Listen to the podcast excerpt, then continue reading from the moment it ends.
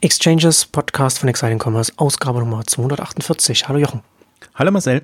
Heute wollen wir uns mit einem Second-Hand-Thema beschäftigen, das in den nächsten zehn Jahren ja auch ein sehr relevantes Marktplatz-Plattform-Thema im Fashion-Bereich werden kann, wenn sich das Kaufverhalten eventuell in die Richtung dann entwickeln wird, was man durchaus erwarten kann, was auch Experten in der Branche erwarten. Und da schließen wir direkt an an eine Ausgabe, die wir vor einer Weile gemacht haben, an die 198. Da haben wir über die Kreislaufmodelle für den Onlinehandel damals gesprochen, anhand von Digitech, Galaxus und der Elekt im Elektronikbereich damals. Ist eine Weile her, äh, Juni 2018 war es, haben wir darüber gesprochen. Und heute wollen wir das Thema ein bisschen weiterdenken im Fashion, im Modebereich. Und da haben wir gerade natürlich auch, äh, können wir uns darüber, beziehungsweise lass uns mit dem Thema einsteigen, ähm, was Zalando jetzt in Sachen Secondhand macht. Da haben sie ja jetzt auch sich entschieden, da in eine bestimmte Richtung zu gehen. Und ähm, sie haben ja verschiedene Sachen ausprobiert. Sie haben äh, Wardrobe gehabt, sie haben jetzt äh, Circle hatten, hatten sie, das war ein stationärer Laden hier in Berlin. Und äh, Secondhand gehen sie jetzt, ich finde, das hast du schön zusammengefasst, den gleichen Weg, wie sie auch bei ihren Mobile-Apps gehen. Also sie machen alles an einer Stelle, an alles in der Haupt-App, im Hauptangebot. Da findet jetzt auch Secondhand statt. Und das ist jetzt erstmal äh, kurzfristig, mittelfristig natürlich sinnvoll, weil man da die Ressourcen und, und, und die Aufmerksamkeit der Kunden natürlich da ballen kann und dann alles daran kommt. Aber natürlich, wenn man alles unter einem Dach zusammenfärscht, zusammenquetscht, dann macht man sich natürlich auch die Optionen langfristig kaputt, was man da vielleicht auch im Second-Hand-Bereich äh, Größeres noch hochziehen könnte, oder? Man sieht auch so ein bisschen, wo die Prioritäten liegen dann. Also ob man hm. Secondhand als Add-on begreift ja. oder als komplett neues, anderes Geschäftsfeld, was ja zum Beispiel Wardrobe repräsentiert hat. Also das ist jetzt nicht der, die geschickteste Wahl, glaube ich, jetzt vom, vom Kleiderschrank auszugehen und dann daraus eine äh, E-Commerce-Anwendung zu stricken. Also hm. sicherlich nicht, nicht ideal, auch wenn das erstmal konzeptionell natürlich spannend klingt, aber ich glaube, so tickt niemand. Ähm, aber man sieht zumindest den Unterschied. Das eine wäre so quasi ein, ein unabhängiger Ansatz, wo man sich wirklich Gedanken macht, wie könnte eine Second-Hand-Welt aussehen. Deswegen fand ich auch dieses Circle-Modell äh, spannend, also Circle mit Z geschrieben. Du hast gesagt, es war der, war der Laden, da haben sie einen, einen anderen Ansatz auch mit, mit äh, Fixpreispunkten, sage ich jetzt mal, getestet, vergleichsweise günstig. Aber das war für mich im Grunde auch so ein schönes Modell, was man auch auf Mobile hätte ähm, übertragen können und spielen können, so dass es einfach eine Circle, Circle Mobile App von Zalando gibt und man spielt da das Thema ähm, Second-Hand Mode und alles, was drum, drumherum hängt. Ist alles nicht einfach. Konzeptionell ist es einfach, aber das dann in den Markt zu bekommen, ist nicht leicht. Und sie haben ja auch ein bisschen sich in die Karten schauen lassen jetzt bei der ähm, ja, strategischen Neuausrichtung, sage ich jetzt mal, gab es einen Beitrag auch in dem Zalando-Blog, wo sie ein bisschen über die Zahlen auch von ähm, Zalando Wardrobe ähm, gesprochen haben. Und ein paar hunderttausend Kunden haben sie und ja. sie haben zumindest damit gemerkt, dass ein Interesse da ist und dass man es machen kann. Und das war halt nur auf, auf äh, für Frauen jetzt als, als Angebot erstmal mal gedacht. Und das Problem ist halt, und das war es beim Mobile-Thema auch schon, nimmt man das Geld in die Hand um ein neues Angebot in Anführungszeichen in den Markt zu drücken. Oder Zalando hätte ja sogar noch die Möglichkeit, das auf der bestehenden Kundenbasis quasi zu, zu etablieren. Aber das gelingt weder einem Amazon noch jemand anderen. Also alle sind dann im Zweifel immer schnell dabei, das doch ins Anführungszeichen Hauptangebot zu integrieren dann ist es da halt jetzt, wird es eine eigene Kategorie, haben sie es genannt, und ähm, ist als Thema auch vertreten und damit kann man Zalando auch nicht äh, sagen, sozusagen, sie haben, sie haben die Bedeutung des Themas nicht, äh, also nicht ankreiden, die haben die Bedeutung des Themas nicht erkannt, ähm, aber das ist halt, sage ich jetzt mal, die Minimallösung. Also spannend wären andere gewesen. Wie gesagt, ich hätte eigentlich Circle, Circle spannender gefunden als, als Wardrobe. Aber man muss ja sehen, wie der Wettbewerb aussieht und was da jetzt an Secondhand-Plattformen entsteht in allen Bereichen, also von billig, sage ich jetzt mal Kleiderkreisel bis mittel, ähm, da fällt mir jetzt der Name wieder nicht ein. Poshmark ist jetzt nicht ganz mittel, aber Poshmark und Depop bis so hochpreisig, The Real Real und ähm, also das wäre wirklich dann Luxusbereich. Da muss ich eher Farfetch dann Gedanken machen, wie man da mit umgeht. Hm. Das börsennotiert, da kann man sich auch ein bisschen angucken. Also man sieht schon, dass da sehr starke Player hochkommen. Also witzigerweise, die, die, diese Second-Hand-Thema ist ja auch inzwischen mehr als zehn Jahre alt, so in den Anfang der 2010er Jahre, war eine große Welle, wo auch viele Investoren drauf angesprungen sind. Und sehr viele sind dann sehr schnell wieder eingegangen. Und auch einige, gerade Depop ist so ein Fall, ähm, das auch so ein bisschen dahingedümpelt ist und, und sich dann wieder gefangen hat. Und ähm, da gibt es eine sehr schöne Story eben auch von, von den Investoren, wie sie dann eine Geschäftsführerin reingenommen haben, wie die das quasi sowohl technologisch auf die Vordermann gebracht hat, als jetzt auch marketingseitig. Und das ist halt sehr über Influencer und, und diese ganze Welt ähm, getrieben. Und hm. da ist es dann schon, also der, der Begriff Depop, also Depop als die Plattform, die man eben nutzt, zumindest im internationalen Kontext. In, in Deutschland ist vielleicht ein Kleiderkreisel oder weiß ich nicht, größer oder ist, ist halt eine andere, andere Ausrichtung so ein bisschen, aber ähm, Depop jetzt für, wie heißt immer so schön, Thrift Sales und, und ganzen Vintage-Schnäppchen, Pre-Loved, was es halt alles für Begriffe gibt. Also für alle, die, also das ist natürlich interessant, weil einerseits ist, ist es die Zielgruppe, die wenig Geld hat, andererseits ist es die, die eben umweltbewusst leben will und das quasi als Lifestyle-Komponente dann sieht. Aus den beiden Richtungen kommt so ein bisschen. Und um nochmal zurückzukommen auf Zalando, ich finde es halt so ein bisschen schade, dass man sich da auf die vermeintlich einfachste Lösung dann festlegt und das macht, weil man genau weiß, wo es endet oder wo die Herausforderungen dann sind. Und das war ja so witzig, eigentlich im Grunde schizophren, was, was Zalando jetzt angekündigt hat, äh, sowohl in den Second-Hand-Markt reinzugehen, als auch in den Luxus-Premium-Markt reinzugehen. Also das ist, ist im Grunde beißt sich das sehr, ja. wobei schon gerade Luxus nochmal attraktiver ist für Secondhand. Aber was will Zalando sein? Also momentan versuchen sie auch schon wirklich so jeder Trend, der aufkommt, Nachhaltigkeit, äh, Diversity, äh, jetzt Secondhand und was auch immer, Mobile kann man auch mit reinnehmen. Also versuchen sie aufzugreifen und, und, und zu integrieren. Und ich frage mich so ein bisschen, was das dann am Ende werden soll. Also bin mal sehr gespannt, aber für mich ist es eher so die, ich habe jetzt, mir fällt jetzt der Begriff nicht richtig ein, also das ist so, so Unterwert geschlagen, sage ich jetzt mal. Ich glaube, ein Zalando hätte mehr Möglichkeiten und das eine ist ja, sie bringen es selber zustande und das andere ist eine Übernahme, habe ich dem Beitrag ja auch geschrieben. Also die sind zwar jetzt alle relativ hoch bewertet, die da sind, aber die Frage ist halt, also vor der Frage drückt sich Zalando auch immer rum. also kann man nicht das ein oder andere auch übernehmen im Luxusbereich, Premium-Bereich, im Second-Hand-Bereich, im Mobile-Bereich. Also und zwar nicht nur, um es dann irgendwie zu integrieren, sondern um tatsächlich noch mehrere Standbeine zu haben. Also das ist auch so ein Thema. Also Zalando ist da sehr klar für sich. Also sie haben es halt noch nicht geschafft. Das beklagen sie ja zum Teil auch. Sie sind schon immer was nicht im Haus gemacht wird, ist nicht gut. Mhm. Also deswegen Sie versuchen sich da ein bisschen zu lösen, aber ich glaube, das sind gerade jetzt eher auf eher Backlash-Phase, dass man doch wieder sagt, nee, wir machen das selber und dann haben wir es genauso in der Lösung, ähm, wie wir es dann auch brauchen. Ähm, ich bin mir nicht sicher, ob das strategisch immer so das, das Ideale ist. Ja, vor allem, also im Haus zu machen, äh, ist ja eine Sache und das dann ähm, auch in der Haupt-App, im Hauptangebot dann unterzubringen, ist ja nochmal der nächste sehr einfacher Schritt, weil Secondhand ja durchaus andere Modi mitbringt. Ne? Also es ist natürlich sehr viel prädestinierter für einen Peer-to-Peer-Marktplatz, also wo sehr viel kleinere Verkäufer und Käufer zusammenkommen können, wo man dann da auch gewisse Netzwerkeffekte aufbauen kann. Also das, also das alles Endkunden äh, ausgerichtet. Da, das hat ja auch nochmal eigene Dynamiken, die man so in so einem Umfeld gar nicht abbilden kann, wenn man so eine Kategorie in der App drin hat. Und auf der anderen Seite, das ist vielleicht etwas, was was sie noch eher noch hinbekommen, ist, ist das Sourcing. Also, dass man dann halt vielleicht auch, man kann ja unterschiedliche Modelle fahren, ne, wie du dann sagst, dass man halt dann auch einfach das vielleicht ankauft und weiterverkauft, sodass man gar nicht so eine Peer-to-Peer-Komponente hat.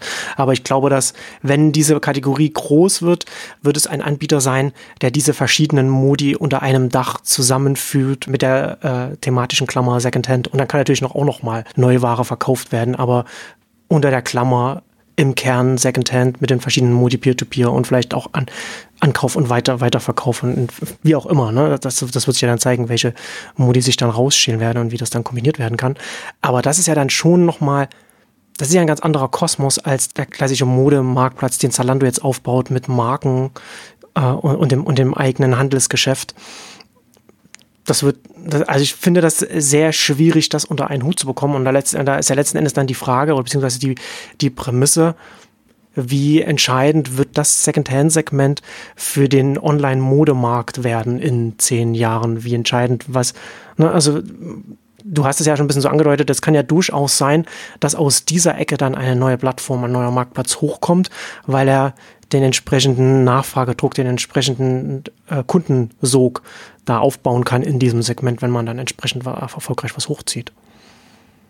Ja, die Anbieter haben halt mehr Möglichkeiten. Also die können die Nutzer einbeziehen, die können die Ware ganz anders präsentieren und das kann sein, dass es einfach mehr Spaß macht oder Stichwort Engagement einfach sehr hm. viel ähm, ja, stärker ist, um, um die, die Kunden, Kundinnen äh, bei Laune zu halten. Und das, das fasziniert mich ja, also ich sehe es auch eher gar nicht so sehr vom, vom Sortiment, sondern ich finde eigentlich immer spannend Experience, Interface und alles, was damit zusammenhängt, sich da mal wirklich anzugucken, was macht ein Poshmarkt und was zeichnet ein Poshmarkt tatsächlich aus und warum kann ein Poshmark ähm, für die Endkunden super spannend sein, aber dann für Partner, und sie versuchen ja auch Händler etc. alles zu integrieren, dann super schwierig, weil man da natürlich nicht auf eins zu eins Interaktionen gepolt ist. Das wird immer mhm. eine Herausforderung und das ist so spannend bei, bei Poshmark zu verfolgen, weil die das, die extrem darauf pochen, dass sie versuchen, also sagen gern, wir nehmen auch andere mit rein. Wir nehmen, bin gar nicht sicher, ob, ob man da auch Neuware verkaufen kann, aber also das ganze Spektrum mit rein, aber ihr müsst euch an unsere Regeln halten. Und das sind halt Endkunden- oder Peer-to-Peer-Regeln, ähm, die sie aufgemacht haben.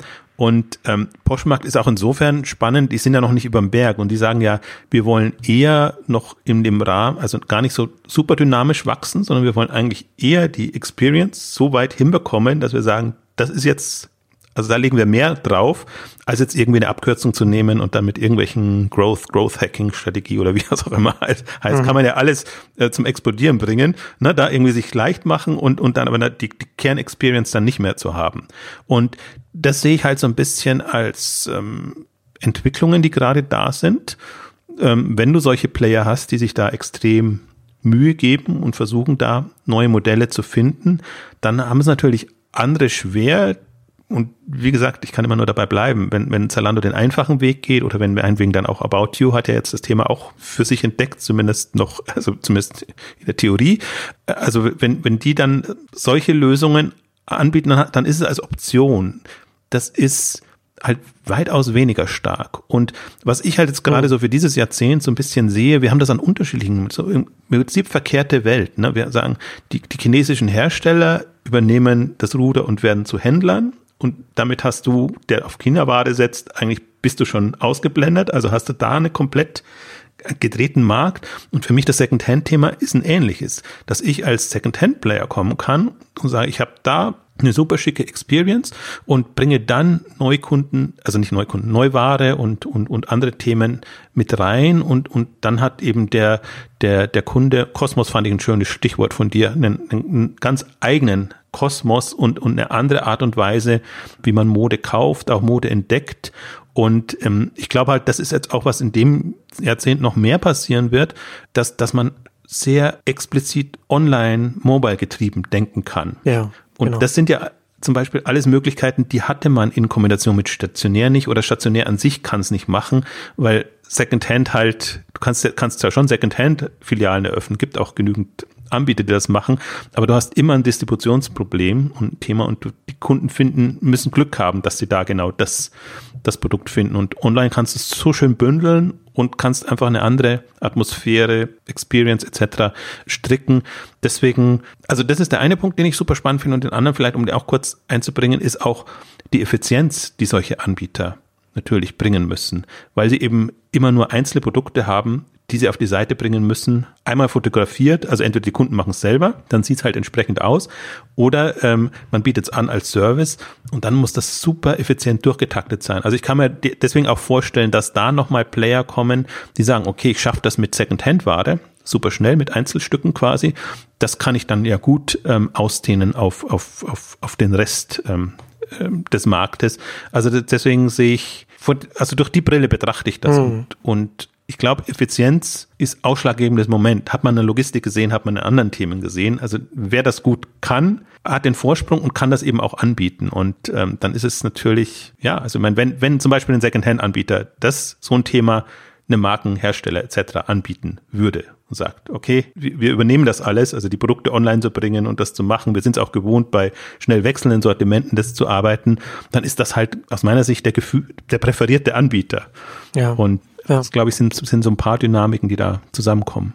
Ja, ich würde sogar, du hast ja schon Mobile angesprochen, ich würde da den, den Timing-Aspekt noch mehr her herausheben. Du hast ja gesagt, also Secondhand-Marktplätze ist jetzt schon seit über zehn Jahren ein Thema, aber das war, glaube ich, noch ein bisschen vor seiner, vor seiner Zeit, um Erfolg zu haben, weil jetzt kommen ganz viele Sachen zusammen. Du hast den, den mobilen Aspekt mit der mobilen App, bei der natürlich auch immer Kommunikation und auch so, so diese, diese soziale Komponente auch nochmal da sehr stark sein kann, wenn man es erfolgreich schafft, das ins Angebot reinzubringen bringen. Und Secondhand kann diese, diese Kommunikationskomponente da mit drin haben. Und im nächsten Schritt haben wir natürlich noch den ganzen gesellschaftlichen Kontext. Wir haben den Klimawandel, der als Thema jetzt im Mainstream angekommen ist und mit ihm die Nachhaltigkeitsdebatte, die auch immer stärker im Mainstream in der Bevölkerung ankommt. Und noch viel stärker das ist ein Haupt, ein sehr zentrales Thema, gerade in den jüngeren Generationen, also in denen die weniger Geld, viel Zeit und auf Nachhaltigkeit immer mehr pochen und dementsprechend prädestiniert sind, sich Richtung Secondhand zu orientieren, weil da genau all das zusammenkommt. Man hat die Zeit, um dann auch etwas zu suchen, äh, auch um, um eine ganze Kommunikationskomponente damit mitzugehen und schaut noch mehr aufs Geld und möchte eben auch, dass, dass die Nachhaltigkeit mit drin haben, die in diesem, diesem Modell dann halt mit drin ist und trotzdem modisch entsprechend mithalten, sage ich jetzt mal. Aber, und das ist natürlich dann aber auch eine, eine Bevölkerungsgruppe, die ja auch wächst und die ja dann auch irgendwann in der Arbeitswelt entsprechend Karriere macht und tendenziell irgendwann ein größeres Budget zur Verfügung hat, um für Dinge Geld auszugeben. Und das ist natürlich, das ist auch nochmal was Interessantes, ne? wenn, wenn man, wenn, wenn diese jüngeren Menschen, die dann, dann älter werden, ne? die wachsen ja dann auch mit den Angeboten ja dann auch mit und vice versa. Ne? Das ist dann, das ist auch nochmal so eine, so eine Komponente, über die man, glaube ich, heutzutage schon mit nachdenken muss, weil man, wenn man halt schon immer mehr Richtung Stammkunden im Onlinehandel auch geht, kann man auch mitdenken, welche Altersgruppe holt man jetzt ab und wo wird die dann in fünf Jahren oder in zehn Jahren stehen und wie wertvoll wird die dann sein? Ist ja jetzt nicht, ist ja nicht neu, ne? Also werden, werden ja schon immer Universitätsstudenten zugeschüttet mit entsprechenden Angeboten. Nicht, weil man die Studenten als Kunden haben will, sondern weil man davon ausgeht, dass sie, wenn sie dann in die Arbeitswelt eintreten, ein entsprechend hohes monatliches Einkommen haben, an dem man dann entsprechend mitpartizipieren will. Ich glaube auch, das sind so Entwicklungen. Ich meine, das ist ja, das ist ja angekommen. Also wenn selbst ein H&M voll forciert ähm, Secondhand und gibt uns die Ware in Tüten im Laden ab, ähm, das ist das eine und dann andere ist äh, Selfie als als Beteiligung, wo sie sehr früh eingestiegen sind als war noch Angel-Phase oder sagen wir Seed-Phase und, und inzwischen die, die Mehrheit übernommen haben. Das ist ein komplett ähm, unabhängiges Angebot. Das ist auch nicht, ich finde auch, das ist nicht so charmant äh, ähm, äh, konzipiert, sondern das ist mehr, ich sehe das immer so, auch wenn man die, die haben halt Lieferwägen und das ist eher so als, als Lieferservice und, und Angebot äh, konzipiert, mhm. also eher Mittel zum Zweck. Eigentlich, ich würde das jetzt auch nicht als ideal vorstellen, aber, äh, aber da, da sieht man quasi, dass, dass selbst Player, die ja eigentlich auf Konsum, Wegwerfkultur etc. Ähm, gepolt sind oder gepolen waren, ähm, sich umdenken und, und das drehen. Deswegen glaube ich, dieser, dieser Trend ist da und wenn jetzt nicht die, die, die mediale Aufmerksamkeit oder was auch immer, also wenn nicht andere Themen in den Vordergrund rücken, ähm, wird uns das begleiten und, und die große Frage ist dann für mich tatsächlich das, das Wie. Wie werden, wie wird das umgesetzt und wie, also das ist ja, ich meine, seit zehn Jahren missionieren die Second-Hand-Player, ähm, dass, dass sie von dem Ramsch-Image wegkommen. Und äh, Secondhand wird erste Wahl, ist ja immer so, ich weiß nicht von wem das der, der, der Spruch war, aber äh, das ist so ein Claim oder das ist eben Recommerce nennen, das ist Pre-Love nennen, das ist das ist Pre-Love ist immer noch mein, mein Lieblings-Euphemismus überhaupt. Also das finde ich sehr schön. ich, ich finde auch. Also da, da ist ja viel passiert, um, um einen Imagewandel hinzubekommen und das aus der Ramschecke wegzubekommen. Ja. Und ich glaube, jetzt beginnt so, also das, das Grundverständnis ist da und jetzt beginnt so die Kür. Wie kann man das präsentieren, vermarkten, integrieren, auch in, in, die, in der Lebenswelt verankern und ich glaube eben sehr, ich glaube durchaus an, an diese Hybridmodelle, dass man sowohl Secondhand als auch Neuware ähm, verkauft. Aber die, das ist ja auch alles fließend. Also wir sprechen jetzt äh, dass man wirklich Secondhand in Sortiment reinnimmt. Aber dann sind die ganzen Mietmodelle, dann sind, oder, unterschiedlichste Ansätze, Abo-Modelle, also dass man mhm. Produkte und auch Mode nur temporär nutzt. Also auch, auch eher so was, was Rent the Runway macht zum Beispiel, die man jetzt nicht als Second-Hand-Anbieter positionieren oder klassifizieren würde, aber sobald die Ware einmal zurückgekommen ist. Sobald der zweite, der zweite Kunde, die zweite Kundin das nutzt, ist es de facto Secondhand, ja.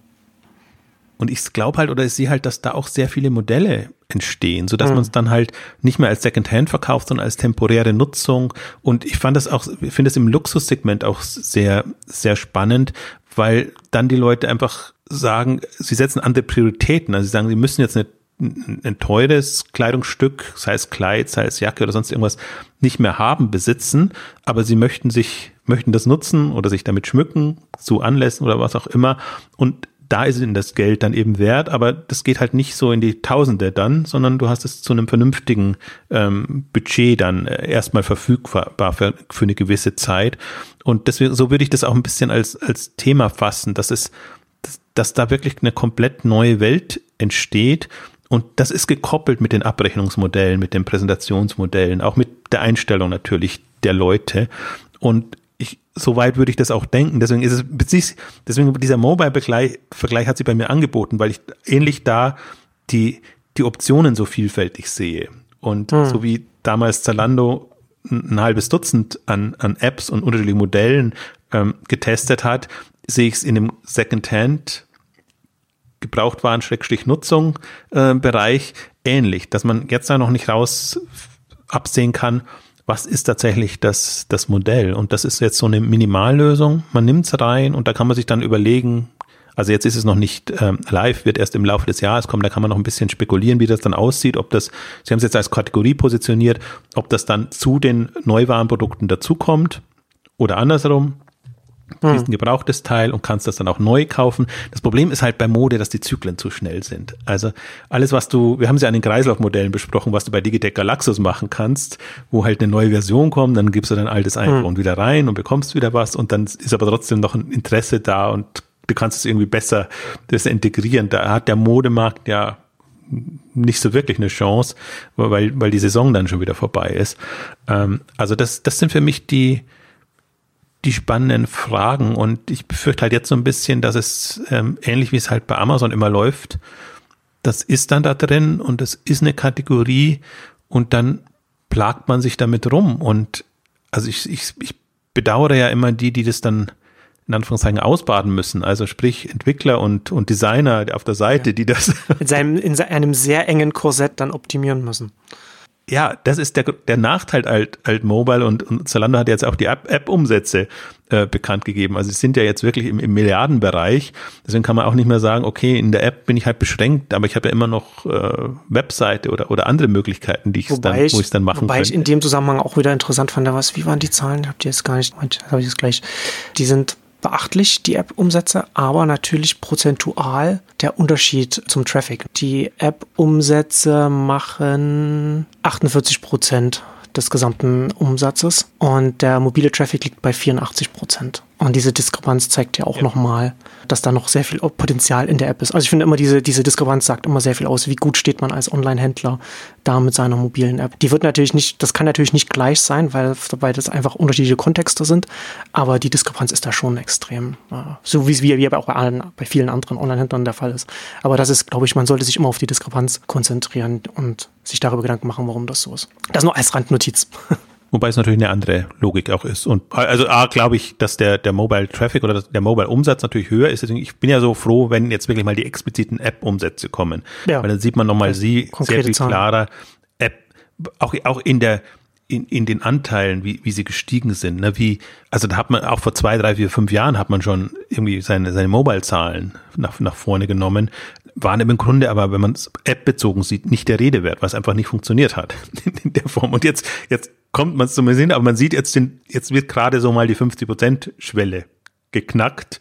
Und ähm, immerhin, also deswegen, aber ich weise eben gerne momentan auf die Mobile-Zahlen auch darauf hin, weil wenige veröffentlichen es. Douglas hat es jetzt gemacht, Zalando mhm. hat es gemacht. Ich hoffe, der eine oder andere kommt auch, weil das andere ist eine reine PR-Nummer. Oder man macht aus einer Not eine Tugend. Klar, der Traffic kommt über, über die Mobile-Geräte, aber man kann ihn nicht wirklich ähm, auffangen.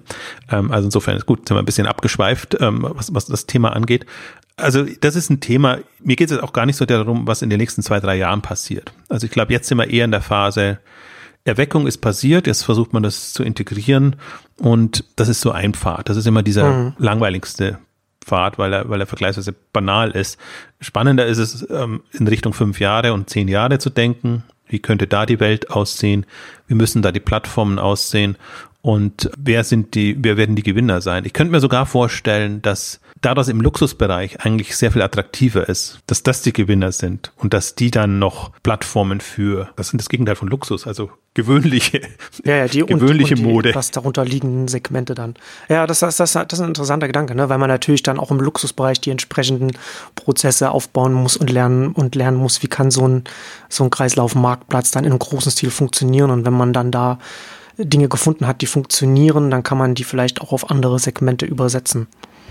Also das Interessante ist ja auch, was da an neuen Service entstanden ist. Das, das ganze Managed Marktplatz-Thema, äh, ähm, also wo, wo wirklich ähm, man es den Leuten so bequem macht. Hm. Managed Marktplatz heißt gar nicht. Wie heißt Managed Service oder weiß ich nicht. Also wo man quasi noch Services anbietet zu, zusätzlich zum Marktplatzgeschäft, also Concierge Services, Services etc., Produkte, Daten erfassen und all, all diese Themen.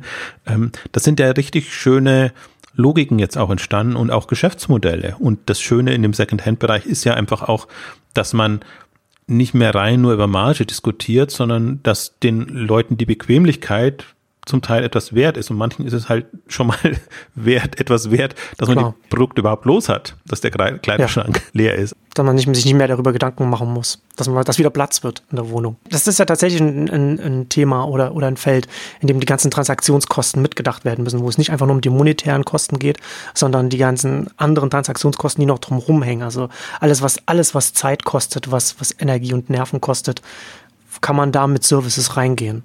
Also wir hatten es ja auch immer wieder auf, auf, auf einer K5, wo man dann auch sagt und sieht, dass natürlich auch sehr stark, also man macht Geld flüssig wieder, um dann einkaufen hm. zu können. Also das, das ja. Moment kann, kann ganz anders sein. Das, das kann natürlich, dass äh, ich will nachhaltig leben oder ich nutze das, aber jetzt mal aus, aus dem persönlichen Bedürfnis, warum liegt das alles in meinem Kleiderschrank und ich habe ich hab kein Geld, um mich neu einzudecken. Also ich versuche Wege zu finden, wie ich das ähm, anders löse und anders mache und, und manche Plattformen schreiben sich dann eben das Thema auf die, auf die Fahnen.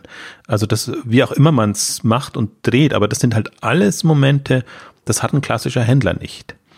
Das, das kannst du erst dadurch machen und dadurch kannst du, und da bin ich ja auch mal ein großer Freund davon, dein, dein USP schärfen und, und Nutzwerte definieren, die das dann wirklich, also die dich dann wirklich differenzieren. Hm. Und diese, diese Einförmigkeit und Austauschbarkeit ähm, all, all der Anbieter, die wir haben, ähm, das ist halt, da ist eine meiner Hoffnungen, dass sich das eben dadurch ausdifferenziert, ja. weil das kannst du schon, da kannst du schon sehr unterschiedliche Akzente ja. dann stecken.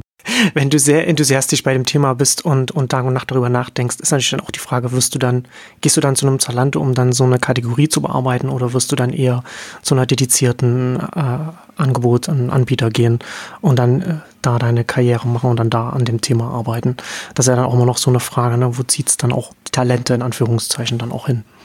Ja, ich, ich glaube, es kommt nämlich noch ein anderes Moment rein. Glaube ich, was, was uns in den nächsten Jahren noch blühen wird, ist, dass die Leute es auch satt haben, dass alle dasselbe tragen und alles sehr kleinförmig hm. ist, was ja durch die Zaras und die H&Ms und all, alle hochgekommen ist, wirklich in großen Stückzahlen Produkte in den, in den Markt zu geben. Ja.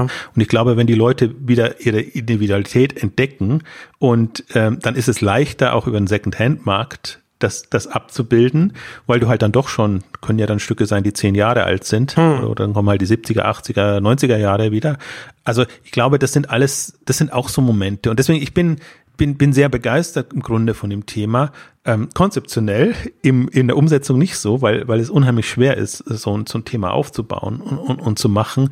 Deswegen glaube ich auch, also dass das auch durchaus jetzt gut war, was passiert ist in den letzten zehn Jahren. Dutzende von Startups an den Start gegangen, alle im Grunde mit denselben Herausforderungen gekämpft.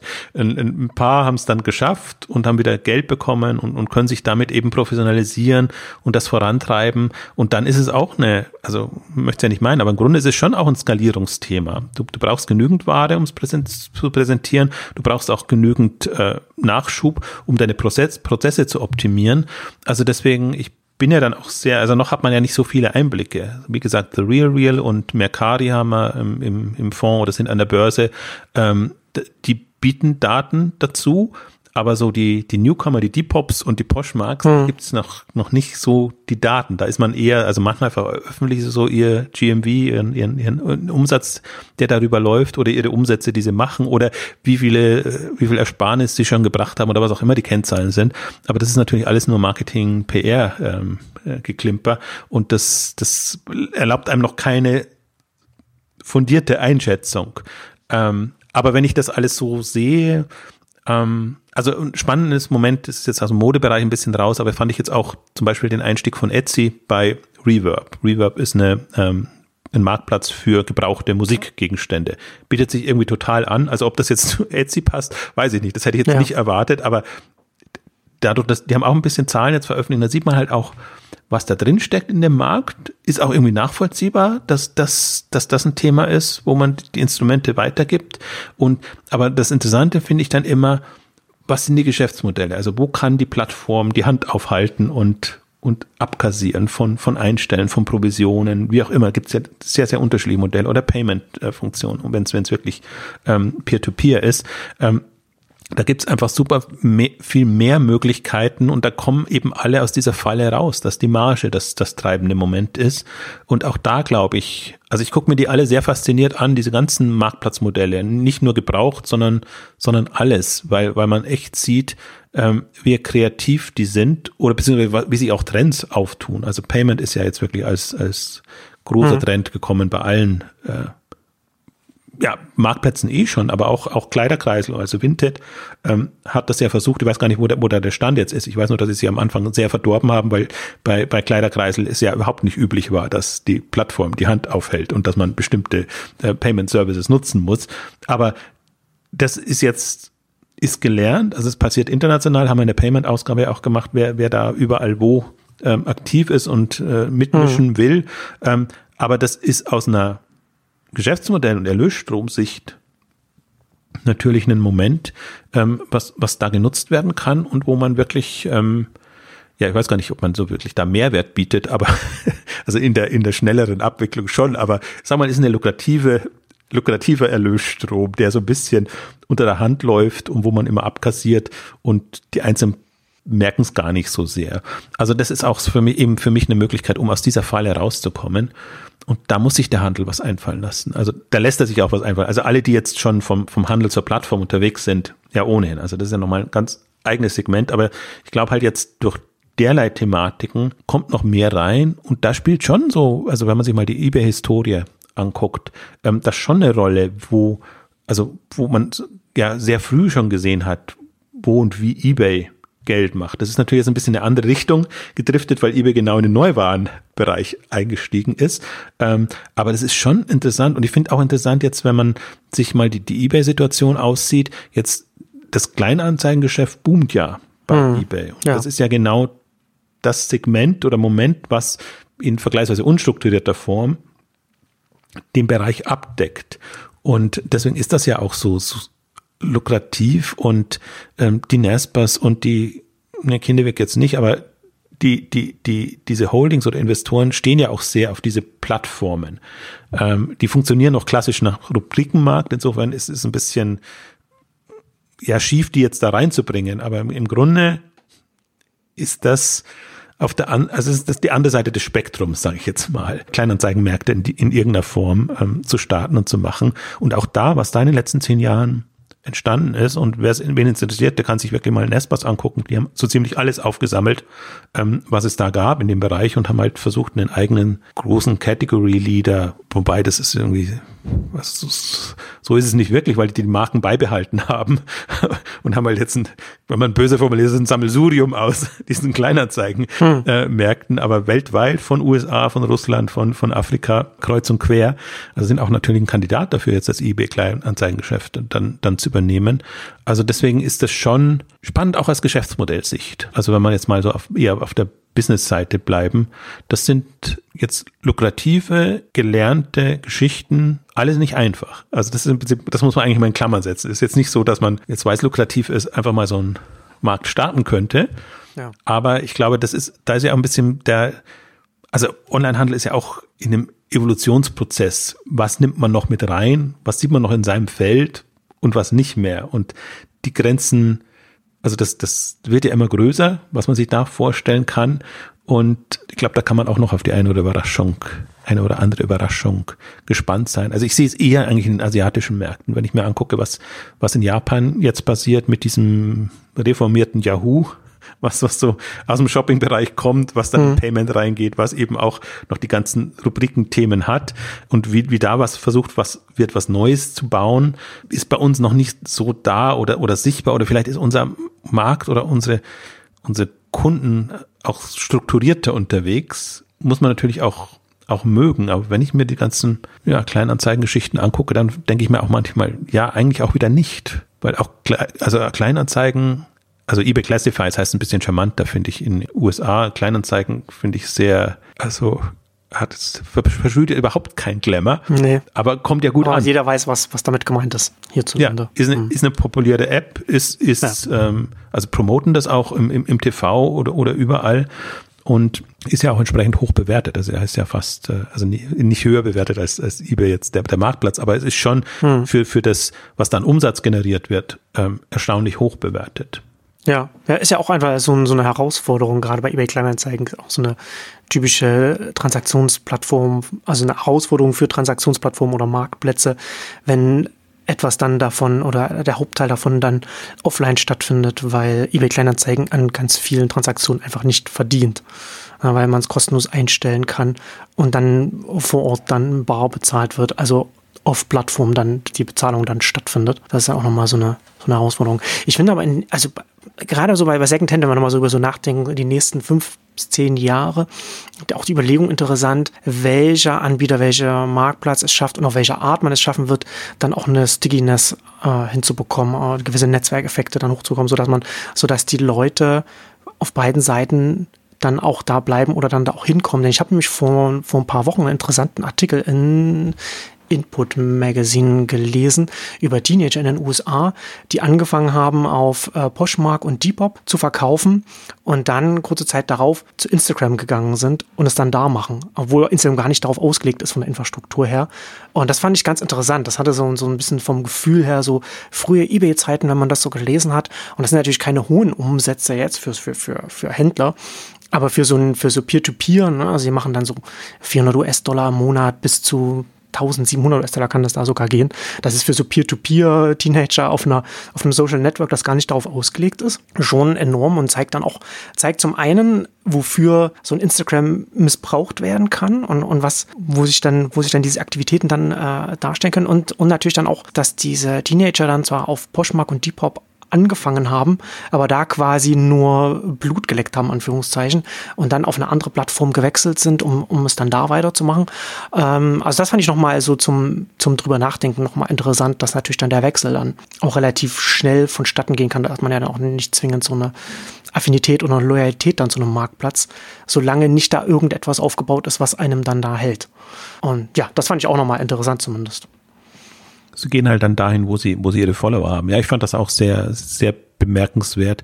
Und natürlich eine Plattform, die das sieht, kann darauf reagieren und kann das entsprechend einbinden. Das ist ja auch immer noch das, das Interessante, dass man natürlich jetzt, mein, gerade Instagram ist ja sehr auf, auf Brands und, und auf, auf das, auf die Hochwertigkeit oder Pinterest oder was auch immer es da mhm. ist.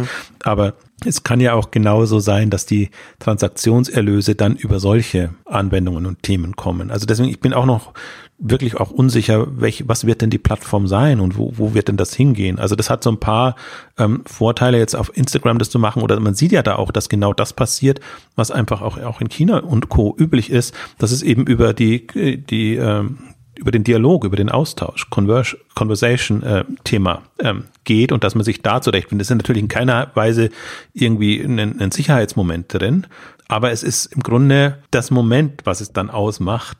Und ich, und das ist ohnehin auch ein Thema, was, was kommt und was hochkommt und was ein Thema dann ist, wenn du weißt, was du willst und, und wenn es nur eigentlich nur mehr um die, um die Abwicklung geht oder wenn du halt nicht so die, die große Auswahl hast, dann ist das schon eine, eine Option, an die man denken sollte, könnte, müsste. Also ich bin ja auch mal gespannt, was, also das ist ja wirklich die Welt, was Peer-to-Peer -Peer passiert und was jetzt in klassischen Handelsstrukturen passiert.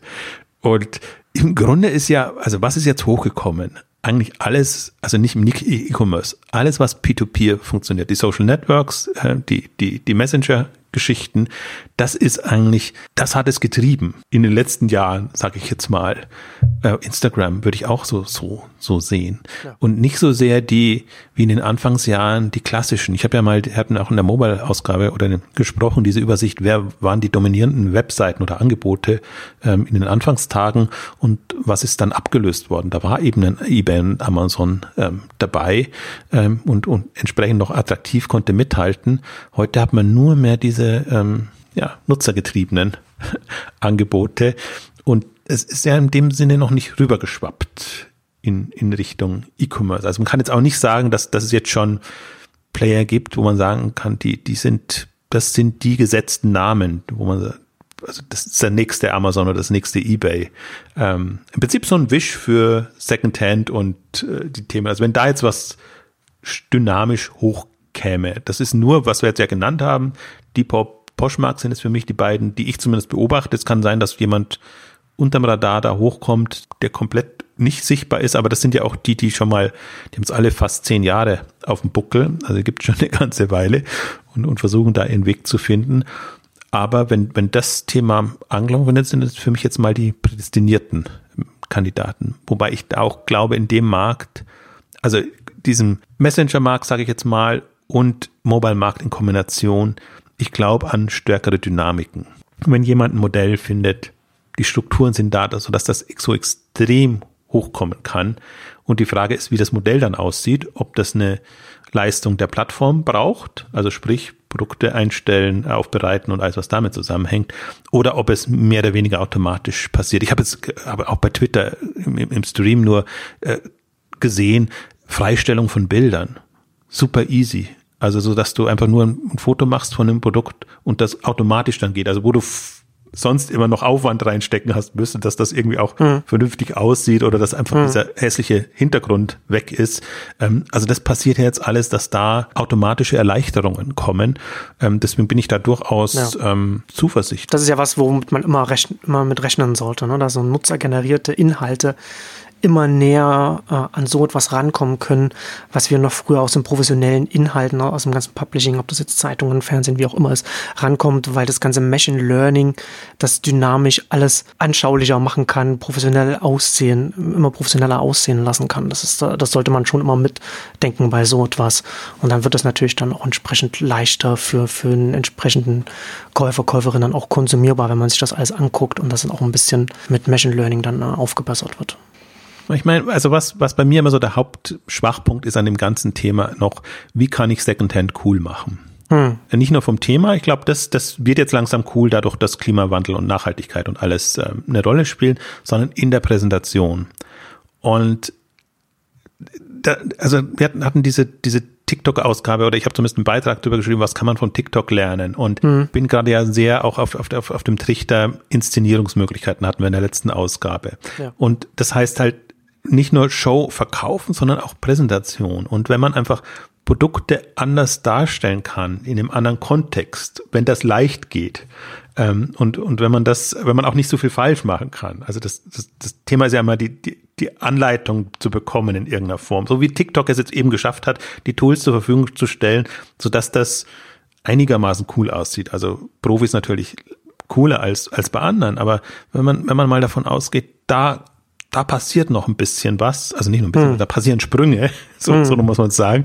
Und dann kommt halt ein alter Pullover in einer komplett anderen Form dann da und kann aufbereitet werden. Dann ist das, und ich glaube, es geht gar nicht darum, dass, dass das Produkt irgendwie schöner dasteht, sondern dass der Kontext ein anderer sein kann, indem man das präsentiert bekommt. Und dann hat man einfach viel mehr Lust, sich darauf einzulassen und, und, und, und da weiterzumachen oder ja, absolut. zu kaufen.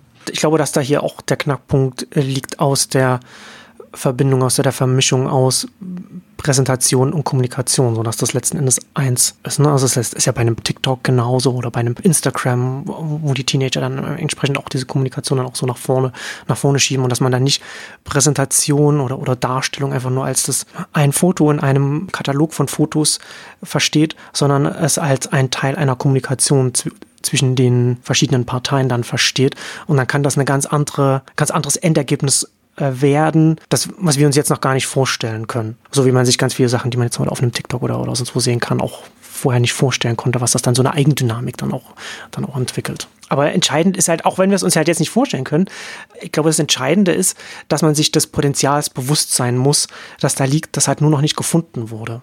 Äh, und das wird in den nächsten Jahren eben weil der Druck aus dem, aus dem Markt da ist, wird das kommen. Da wird, wird man irgendetwas finden, wo sich dann wie so ein Knoten, der dann platzt. Das wird, das wird auf jeden Fall sehr interessant werden, äh, welche Formate, welche Herangehensweisen sich dann herausstellen werden. Also mein Punkt ist ja dabei auch immer, dass ich halt motivieren möchte, nicht in bekannten Strukturen zu denken, sondern die Potenziale zu nutzen, die einfach jetzt die Geräte, du sagst immer die Betriebssysteme, also die, die, äh, alles, was da an Möglichkeiten da ist, ähm, zu nutzen und sich von dem ausgehend zu überlegen, was wäre jetzt weiterführend denkbar. Dafür ist für mich eigentlich TikTok das Beispiel. Ja. Ich sage, da ist jetzt ein Kurzvideoformat entstanden, das komplett anders ist, als alles bisher da ist und dass man nicht auch nur jetzt so sehen muss, wie wird das genutzt und ist das Zeitverschwendung, indem man es nutzt oder über, über dem man überhaupt sowas macht, sondern für mich das faszinierende Moment ist dabei, dass und es ist ja nicht nur ein Format, das da entstanden ist, sondern dass eine ganze Fülle an unterschiedlichen Arten Kurzvideos zu machen entstanden ist. Und, und sowas würde ich mir wünschen in diesem wirklich ja langweiligen. Äh, da ist ja Lame Commerce in, in der Präsentation ist ja Lame Commerce hoch drei. Also ein Produktbild und oder ein Kleidungsstück am Model. Weiter sind wir ja noch nicht. Ähm, und, und, und da wirklich, und das kann Bewegtbild sein, das kann eine andere Darstellungsform sein, wie auch, wie auch immer. Und man, ich finde, man beschränkt sich da immer so, weil jetzt dann, dann ist man halt so auf Augmented Reality Trip und dann hm. findet man das halt cool, dass das Produkt dann in der, in der eigenen Welt dasteht. Aber ja. Das ist noch sehr, das ist ja sehr klassisch gedacht. Ja. Das ist ja in keinster Weise. Genau. Ja, das, ich, ich meinte ja auch im TikTok, ne, wenn man, wenn man darüber nachdenkt, so, so Präsentation und Kommunikation so vermischt miteinander oder verschränkt miteinander, dann ist ja das Interessante bei einem TikTok, dass sie da zum Beispiel die Musik, die da unterlegt wird, nutzen, um dann eine implizite Kommunikation über die verschiedenen Mitglieder hinweg zu machen, ne, was man so als Memes zum Beispiel kennt, wo dann referenziert wird aufeinander. Und das könnte im Second-Hand-Bereich jetzt mal äh, nur als ein, als ein wildes Beispiel, dann auch sein, dass, äh, dass, dass ein Meme mit einem ein, ein Verkäufer, eine Verkäuferin macht mit ihrem Pullover und der die nächste Käuferin mit dem gleichen Pullover dann den, den, das Meme fortsetzt. Nur als, als ein Beispiel für ein, wie, wie Verschränkung von Kommunikation und Präsentation aussehen kann und das eben nicht darum geht, wie du das schon sagtest, ne, also Augmented Reality und dann ist es dann so ein bisschen schöner oder so etwas. Das kann schon auch mit dazugehören, aber das meinte ich mit, mit dieser Verschränkung aus Präsentation und Kommunikation. Das, in diese Richtung zum Beispiel kann sich das entwickeln ein guter Denkansatz. Das andere auch, was, was, du, was ja anklang, wirklich Musik, Sound, Tonelemente mit reinzunehmen. Das ist alles eine sehr, ja, unemotionale Sichtweise. Und, und wir sehen ja, dass, dass diese Momente und Komponenten einfach jetzt eine größere Rolle spielen und auch auf dem Smartphone natürlich anders gespielt werden können als, als auf dem Desktop-PC. Das hatte ich auch, hatten wir auch schon mal in einer Ausgabe als, als, als Thema. Ähm, dass, dass das einfach auch eine Facette sein könnte, die in der Präsentation mit reinspielt. Hm. Und wird gar nicht genutzt. Und ich finde, bestimmte Marken oder Händler hätten so gute Möglichkeiten, auch so eine, eine Soundatmosphäre. Und das kann sowohl der Händler, also kann ja von oben kommen oder kann von den Nutzern getrieben kommen, wie auch immer. Also das sind für mich alles noch so, so Facetten und Themen. Deswegen bin ich da auch immer, selbst wenn so was etwas Cooleres kommt, eher enttäuscht, weil ich da auch immer die, die Latte sehr niedrig sehe und, und was, was da nach oben noch möglich wäre, sehr hoch. Aber da braucht es halt wirklich, da braucht es im Grunde verrückte Querdenker, hm. ähm, die sowas mal angehen und man schießt da bestimmt auch übers Ziel hinaus und macht dann Dinge, die total absurd sind, aber bestimmte Sachen verfangen dann auch oder bestimmte Themen geben dem Ganzen dann auch eine neue Facette und ich glaube halt, Menschen sind ja schon so geeicht, dass jetzt nicht nur Preis, Features etc. Äh, am schlimmsten im Modebereich darauf achten, sondern dass, dass sie einfach auch inspiriert werden wollen in, in irgendeiner Form. Und es finde es so bedauerlich, weil das ist ja jetzt alles aus, de, aus den Nutzern heraus oder von unabhängigen Anbietern kommend. Aber der Handel ist so in der Not, sich abzusetzen, zu profilieren. Und es passiert so wenig, hm. das ist alles nur in Richtung Effizienzsteigerung und, und, und es noch, noch äh, konformer zu machen, letztendlich, ja, ja. anstatt genau in eine andere Richtung zu gehen. Ne? Also das ist ja letzten Endes auch, wenn man, wenn man sich auch die Frage stellt, ne, dass er, äh, wie kann man mit Amazon konkurrieren? Auch das wieder alles nichts, was Amazon einem ohne weiteres nachmachen kann. Also das, das kann ja alles nicht in der Amazon-App selbst stattfinden. Ja, Genau, aber ja, Amazon kann im Grunde alles machen, also vor allen Dingen auch mit, mit, mit Sprachsteuerung und allem drum dran. Also er hat immer die besten Voraussetzungen, aber deswegen glaube ich, geht's halt für den, für den anderen Handel darum, das muss man ja auch nicht selber machen, sondern man muss einfach den Markt so sondieren und gucken, wo sind eben coole neue Startups oder verrückte Typen, die einfach solche hm. äh, Tools, würde ich jetzt immer sagen, gar keine Anwendung, sondern Tools ähm, kreieren können und die es mir dann einfach machen, dass ich einfach sage, okay, ich habe da eine Bewegtbild-Animation. Äh, also ich, ich glaube eben auch, ich bin, bin schon bei dir, was, was du auch sagst. Das, das zweite Moment ist das Kommunikationselement, was, was, was reinkommen kann inzwischen und, und wo man das nochmal komplett anders aufladen kann. Deswegen, ich habe ja in diese, wir haben es in dieser Mobile-Ausgabe besprochen, das ist, geht nicht nur darum, jetzt Style-Sets, Produkte zusammenzustellen und, und irgendwas zu machen, also auf, auf einer rein zum Beispiel visuellen Ebene oder auf sehr, sehr beschränkt, sondern es geht eigentlich darum, Entertainment, Kommunikationsmomente mit, mit reinzunehmen und sich auch bewusst zu machen, dass ich diese diese Optionen habe, was auch immer mhm. ich dann nutze. Also ich bin jetzt auch nicht von ein großer Freund von, das zu überladen oder das Ziel rauszuschießen, aber ich bin schon ein Freund davon, so mit diesen Ex Momenten dann auch tatsächlich zu experimentieren und ja, also ich bin dann sehr, bin durchaus ein großer Freund einfach von dem ganzen Sound-Thema. Das witzigerweise, das, das verdränge ich immer so ein bisschen, wenn es um TikTok geht, weil, weil mich so die ganze Bewegungs- und, und Komponenten und, und all das noch, oder auch die Bearbeitungskomponenten mhm. noch, noch faszinieren. Aber das ist natürlich tatsächlich eine, ein Zusammenspiel, was, was da nochmal ähm, besser funktioniert. Also, und wie sind wir jetzt drauf gekommen? Aber ich glaube halt, dass, dass da die Option im Second-Hand-Bereich noch viel größer ist, weil man halt nicht durch eine Brand-Corporate Beschränkung eingeschränkt ist, sondern dass man da im Grunde die Kreativität freien Lauf lassen kann und ähm, Plattformen, die das zum Beispiel ermöglichen würden, das ist natürlich nochmal eine ganz andere Welt, die da käme. Ne? Also ist, ist jetzt nichts im Sicht oder ich müsste wirklich mal gucken. Ich finde finde das sehr interessant jetzt diese ganze More-Geschichte, die wir machen, weil das ist ja auch im Prinzip so ein, da kommt ja eins zum anderen. Du fängst mit irgendwas an und, mhm. und, und stößt dann auf ein Thema und dann gehst du eben weiter und denkst dann erstmal so dieses ganze Universum an Möglichkeiten, die da sind.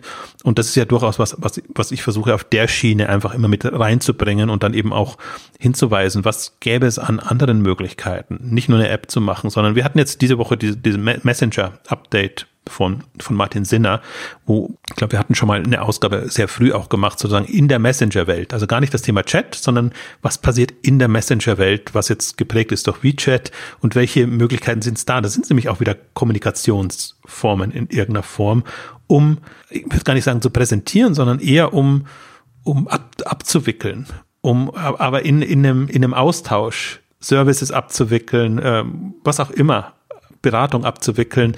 Ähm, also wenn, gerade wenn man in Richtung mobile Anwendungen und Services denkt, muss man sich schon deutlich machen, dass wir halt dann nicht nur in App denken, sondern diese ganzen Universen, die jetzt da entstehen. Und ich glaube schon, so wie wir es jetzt bei Instagram beschrieben haben oder bei anderen, dass es in diese Welten reingeht und innerhalb dieser Welten dann etwas stattfindet.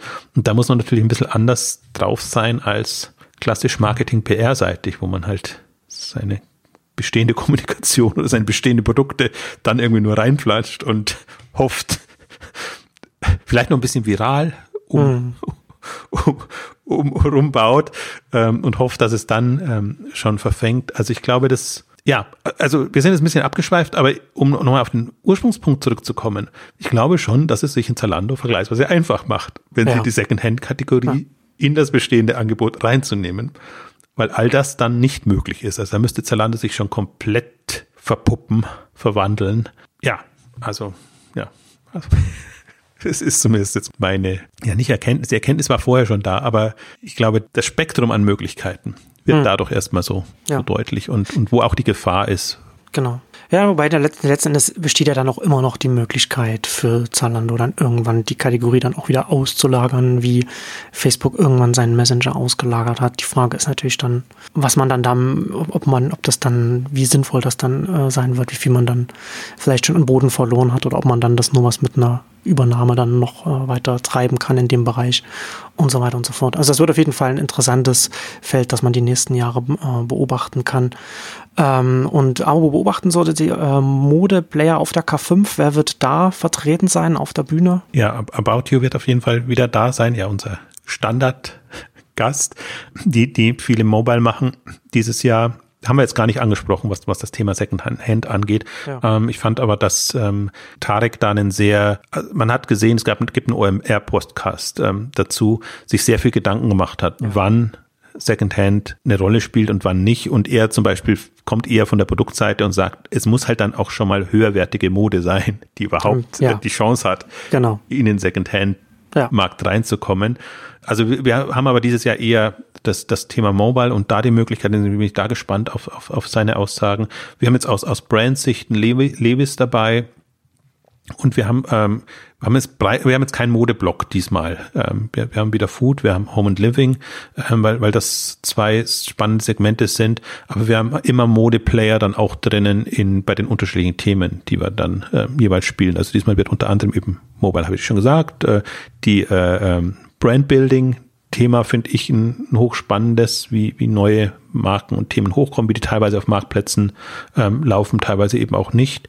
Ähm, wir werden jetzt, äh, also jetzt gehen wir vom Modethema weg, darüber hinaus, ähm, dass das ganze Thema China, Wish wird ähm, da sein, ähm, dass man einfach mhm. mal aus erster Hand sieht, wie präsentiert sich denn ein Wish so ja. dem deutschen Markt, ähm, was ja auch eine neue Entwicklung ist. Also das sind so die Themen und Akzente, die wir diesmal haben mit, mit dem Motto Next 10 Years, weil ich es ähm, jetzt gerade spannender finde. Oder ich habe auch festgestellt, alle haben sich jetzt so durch den Jahrzehntwechsel mit ihrer Strategie auf das nächste Jahrzehnt eingestellt. Also alle großen Plattformplayer mhm. hat man da jetzt. Und parallel ist es durchaus jetzt interessant, einfach zu gucken, sich zu überlegen, und man wird es ja nicht erahnen können, was in zehn Jahren ist. Also wenn wir jetzt zurückgucken, 2010, wir hätten nie erahnt, was 2020 da an Plattformthemen oder überhaupt, dass ein Zalando so groß ist und das so, also das, das, so kann man es nicht machen, aber ich glaube, man kann mit Hypothesen rangehen und wir nehmen jetzt, nutzen ja gerade die Exchanges auch schon schön dazu, einfach so ein paar Stränge durchzugehen, wo man sagen, da könnte sich der Markt drehen und da kommen neue Player hoch oder da haben bestehende Player äh, neue Chancen. Ähm, also das ist so das Leitmotiv in diesem Jahr. Am 26. 27. Mai, zehn Jahre K5 oder die zehnten Mal findet es jetzt schon statt. Das, was mich immer schockierend ist, man denkt, so lange gibt's das noch gar nicht. Aber wir haben uns natürlich auch extrem gewandelt über die ja. Jahre. Das, das ist ja eigentlich auch immer das, ähm, das Spannende. Also insofern freuen wir uns sehr darauf.